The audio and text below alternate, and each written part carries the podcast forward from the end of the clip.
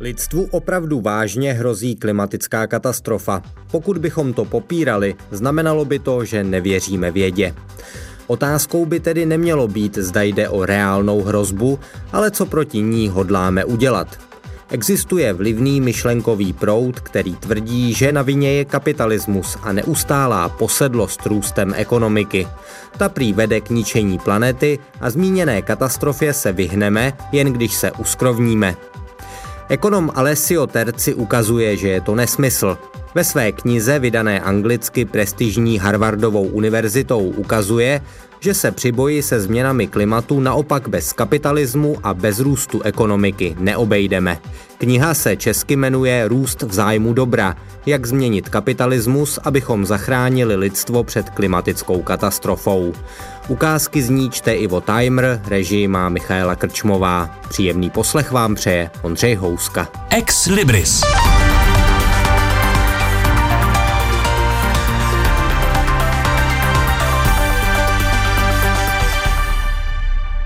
Stížností na kapitalismus je dnes spousta, ale dají se schrnout do dvou obsáhlých obžalob.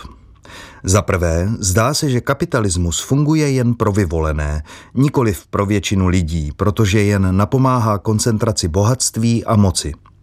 Za druhé, jakožto systém spočívající na fosilních palivech, přivedl lidstvo na cestu, která, pokud nebude změněna, povede během několika let ke klimatické katastrofě.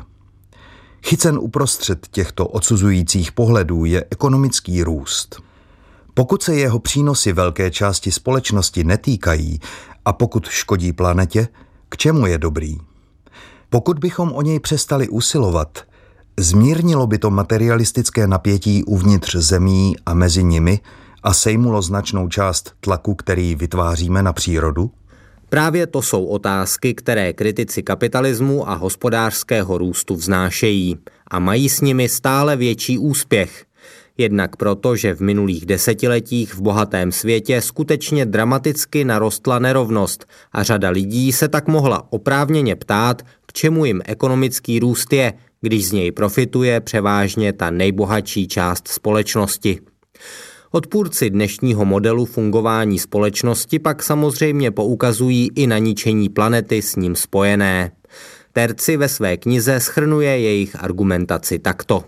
Růst ekonomiky každé země je neoddělitelně spjat s nárůstem emisí skleníkových plynů a v dohledné budoucnosti se to nezmění. Velikost ekonomiky měříme špatně a i pokud ji měříme dobře, stejně to neodpovídá realitě. Ukazuje to jen, že hrubý domácí produkt nerovná se štěstí. A růst, který nemůže pokračovat do nekonečna, stejně výrazně zpomalil. Proto bychom se měli hospodářského růstu jakožto našeho cíle vzdát a usilovat o takovou ekonomiku, která by byla soběstačnější, vydat se cestou inspirativních filozofií, které často pocházejí z východu. Udělat bychom to měli minimálně my, v rozvinutých ekonomikách, zatímco ty chudé stále potřebují růst, aby se mohli postarat o své občany. To je podstata myšlenkového proudu zvaného nerůst. Hlásá, že pokud se ekonomického růstu nevzdáme, nevyhnutelně zničíme planetu. Ale Terci podrobně vysvětluje, proč je to nesmysl. Předně důraz na nerůst a na to, že si závazně stanovíme, kolik emisí skleníkových plynů ještě můžeme do atmosféry vypustit, není slučitelný se svobodou a s demokracií. Představte si takové jednoduché rozhodování spojené s osobní dopravou. Podle logiky nerůstu víme, že auta vytvářejí emise a ničí životní prostředí, ať už mají spalovací motor, elektromotor nebo jde o hybrid. Dohodli jsme se, že stanovíme maximální povolenou míru emisí, které můžeme vypustit, což znamená, že společnost jako celek může za jeden rok procestovat jen předem stanovený počet kilometrů. A teď si představte, že se vaše babička necítí dobře. Měli byste ji odvést do nemocnice? Šlo by o legitimní využití části kilometrů, které společnost za ten rok může procestovat? Hraje roli to, jestli jí je 75 nebo 95 let? Kdo o tom rozhodne? Co když není nemocná vaše babička, ale vaše kočka? Nebo co když vaše matka žije sama a chtěla by, abyste ji navštívili? V kapitalistickém systému existuje cenový nástroj, skrz něhož má každé takové rozhodnutí svou jasně danou cenu. Toto každodenní rozhodování probíhá na decentralizované úrovni. Principu tedy tak, že se rozhodnete vy sami za znalosti toho, kolik vás to bude stát. Pokud by existoval ekosocialismus, tak by každé takové rozhodnutí muselo být učiněno buď společně, nebo na základě souboru pravidel, která by postihovala všechny představitelné situace. To ovšem dramaticky spochybňuje koncept osobní svobody. Chybný je také předpoklad, že růst slouží hlavně k uspokojování potřeb, které jsou zbytné a které se pojí jen se západní konzumní společností. Jak Terci vysvětluje, některé součásti našich ekonomik, bez nichž si přitom život umíme jen těžko představit, se bez hospodářského růstu neobejdou. Typickým příkladem je sociální stát, tedy podpora v nezaměstnanosti, důchodový systém nebo zdravotnictví. To vše je vlastně luxus, který si můžeme dovolit díky trvalému ekonomickému růstu. V rozvinutých ekonomikách výdaje na zdravotnictví a sociální systém v průměru představují skoro 20% hrubého domácího produktu, což je výrazně větší podíl, než jaký zaujímá jakýkoliv jiný rozpočtový výdaj. Připočtěme k tomu fakt, že počet obyvatel přestává růst nebo dokonce klesá, zatímco naděje na dožití roste. Výsledkem těchto trendů je to, že sociální stát zaujímá stále větší podíl hrubého domácího produktu, protože výdaje s ním spojené rostou rychleji, než jaký je celkový růst ekonomiky. Alessio Terci napsal svou knihu na americké Harvardově univerzitě, pochází ale z Itálie a italskou situaci tedy dobře zná. Itálie je z hlediska volání po nerůstu ekonomiky vlastně takovou laboratoří. Neroste už nějakých 30 let. A rozhodně to není zkušenost, která by ukazovala, že mají zastánci nerůstu pravdu. Když ekonomika přestane růst, tak i země s hluboce zakořeněnými demokratickými a liberálními tradicemi zažívají nepěkný posun směrem k rasismu, provinčnosti a uzavírání se před okolním světem. A co hůř, ekonomická stagnace a stagnující počet obyvatel Itálii nijak zvlášť nepomohly snížit klimatickou zátěž. Mezi lety 1990, což je zhruba mezník, od něhož ekonomika přestala růst, do roku 2019 Itálie snížila své emise oxidu uhličitého zhruba stejně, jako byl průměr ostatních zemí Evropské unie. Přesněji řečeno si vedla hůř, protože její emise se snížily o 23%, zatímco průměr zemí Unie bez zahrnutí Itálie byl 24,8%. Jedním ze základních předpokladů těch, kteří volají po nerůstu a po skoncování s kapitalismem, je to, že kapitalismus lidi manipuluje do touhy po věcech, které by si bez masáže v podobě reklamy vůbec nechtěli pořídit. Jenže jak Terci ukazuje, Jde o lidské potřeby, které existovaly dávno předtím, než se kapitalismus vůbec zrodil. Kapitalismus nevytváří potřeby, které bychom jinak neměli. Jeho údajné temné nástroje, jako je reklama, móda a branding, jsou ve skutečnosti o tisíciletí starší než kapitalismus sám. Tyto techniky cílí na naše hluboce zakořeněné tužby. Není to tak, že by v nás vytvářely tužby, které bychom neměli po věcech, které nepotřebujeme. Ti, kdo kapitalismus z něčeho takového obvinují, pláčou na špatném hrobě. Když se zbavíme těchto zjednodušujících vysvětlení, která ze všeho zla viní kapitalismus, tak můžeme pochopit, proč se lidé chovají tak, jak se chovají. Snaha potlačit kulturní instinkty sahající až k našim evolučním počátkům nejspíš není tou nejlepší cestou, jak vyřešit klimatickou změnu. Alessio Terci ve své knize Růst v zájmu dobra vysvětluje, proč nemůže fungovat i další tvrzení odpůrců hospodářského růstu. Ti hlásají, že aby lidstvo zabránilo katastrofálním změnám klimatu, měl by se vyspělý svět vzdát růstu, zatímco méně rozvinuté země by růst stále mohly, aby tamní obyvatelstvo dosáhlo na lepší životní standard. Terci ukazuje, že to není možné. Pokud nebude vyspělý svět nadále hospodářsky růst, nemůžou bohatnout ani méně rozvinuté státy. Stačí se podívat na to, díky čemu se v minulosti zásadně zlepšila ekonomická situace těch zemí, které dnes dáváme za příklad rychlého rozvoje. Mezi těchto 13 příkladů zázračného ekonomického rozvoje patří Čína, poválečné Japonsko, Jižní Korea, Indonésie, Malajzie, Brazílie a Tchajvan. Ve všech došlo k prudkému snížení extrémní chudoby. Co je klíčové, zásadně důležitým prvkem v jejich rozvoji byl rychlý růst vývozu.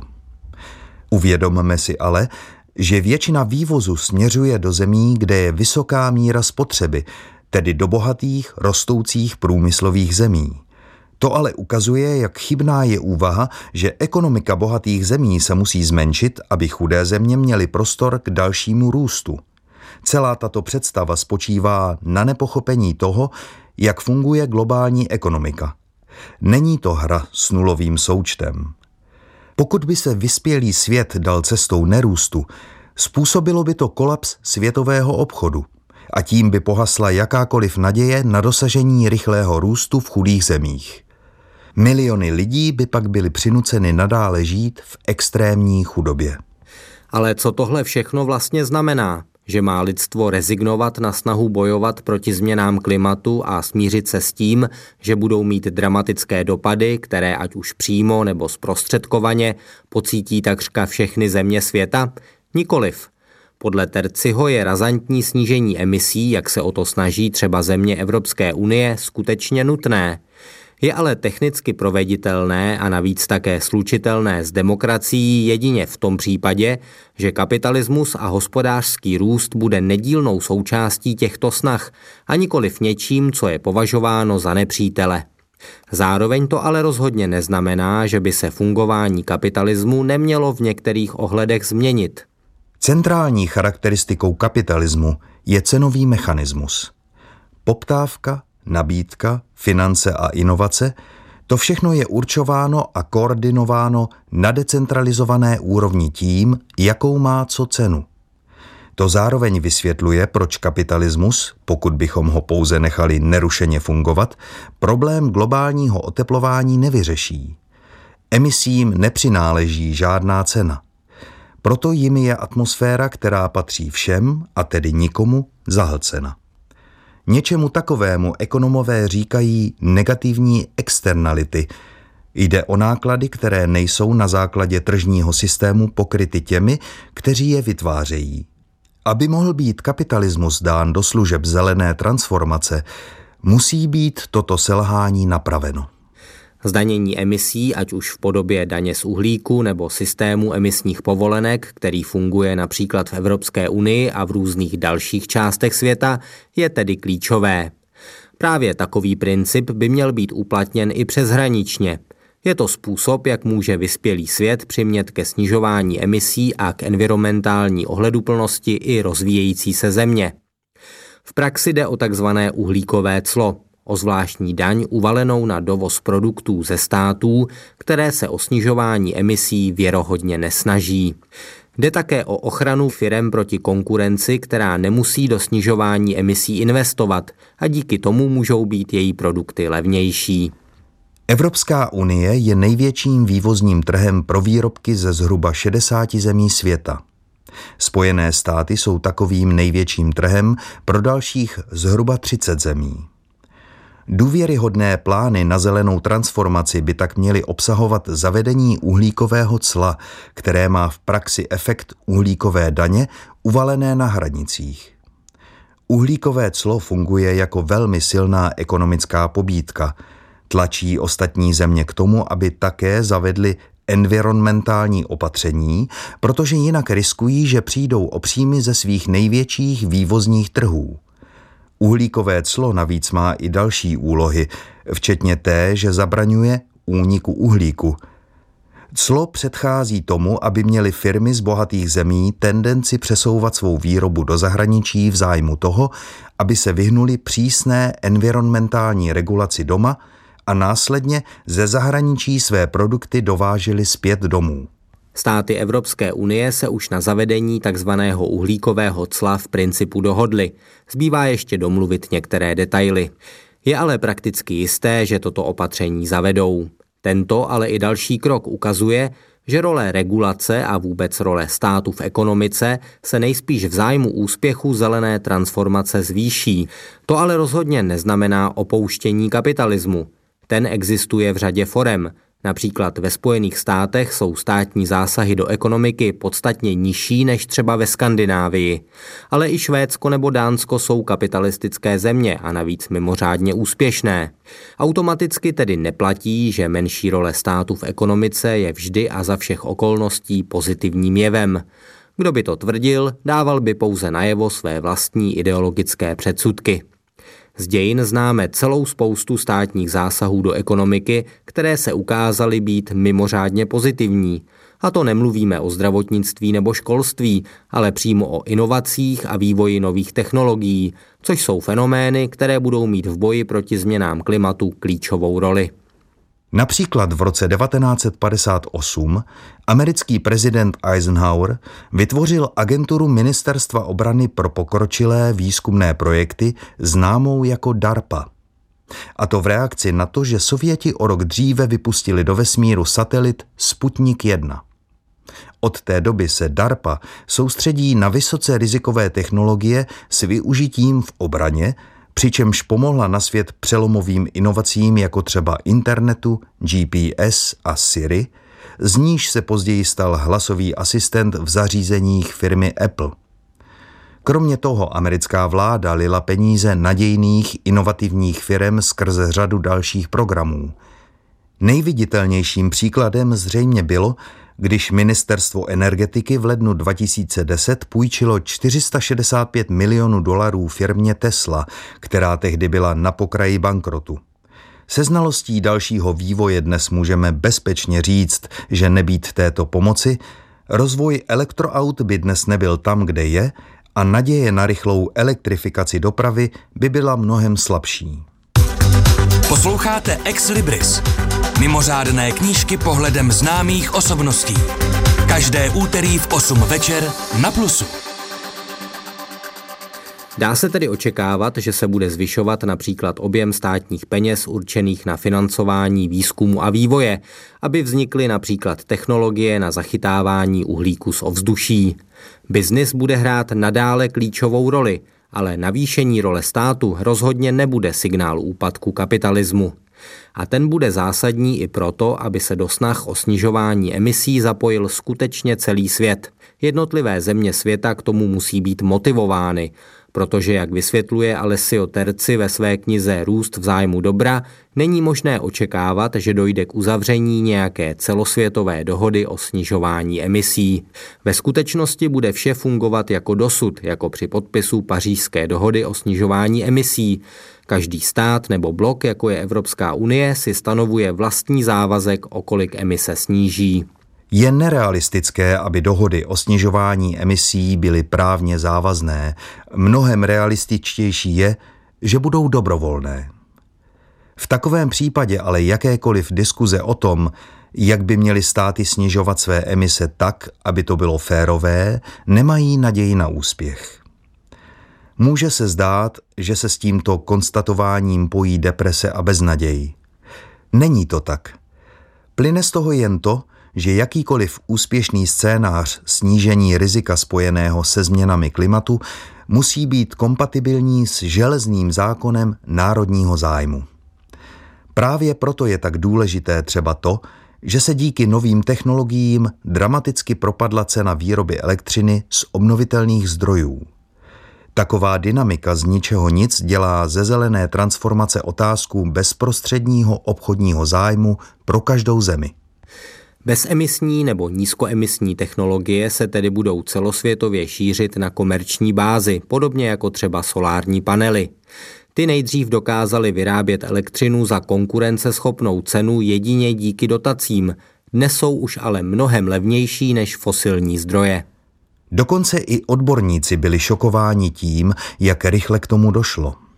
Mezinárodní agentura pro energii v roce 2014 předpověděla, že průměrná cena za kilowatthodinu elektřiny vyrobené solárními zdroji dosáhne 5 setin eurocentů v roce 2050, tedy za 36 let. Ve skutečnosti k tomu došlo za pouhých 6 let. Díky tak rychlému pokroku se rok 2020 stal bodem obratu. Elektřina vyráběná z obnovitelných zdrojů, především ze solárních a větrných elektráren, se stala levnější než elektřina z toho nejlevnějšího fosilního zdroje. Podobně nejspíš časem spadne třeba také cena elektromobilů.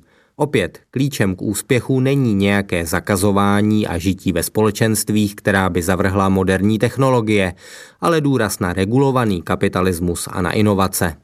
Jediným způsobem, jak zabránit klimatické katastrofě, je urychlení rozvoje zelených inovací a jejich uplatnění v praxi.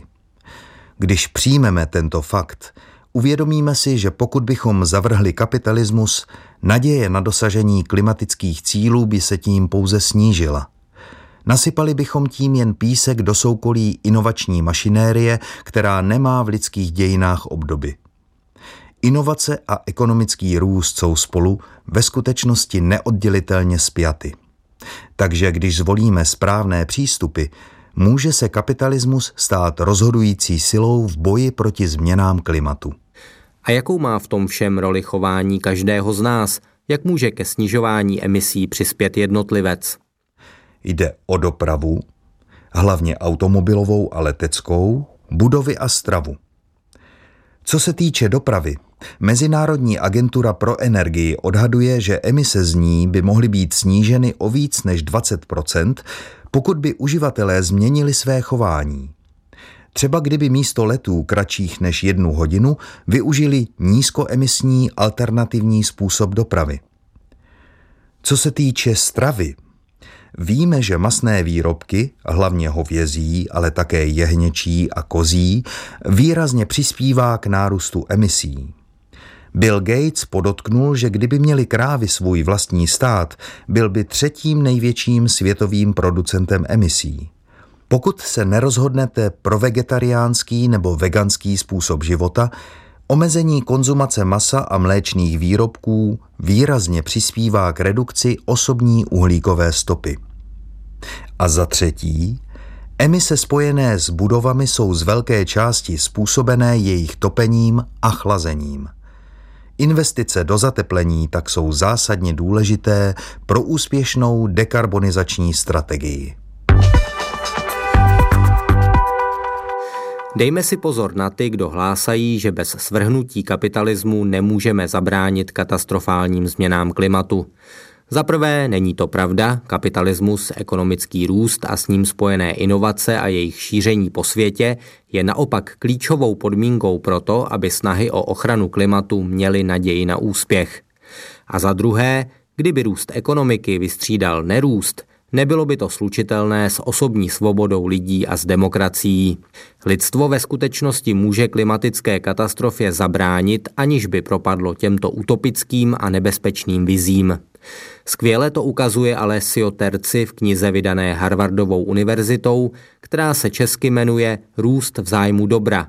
Jak změnit kapitalismus, abychom zachránili lidstvo před klimatickou katastrofou. Ukázky z ní četl Ivo Timer, režii měla Michaela Krčmová. Za pozornost vám děkuje Ondřej Houska.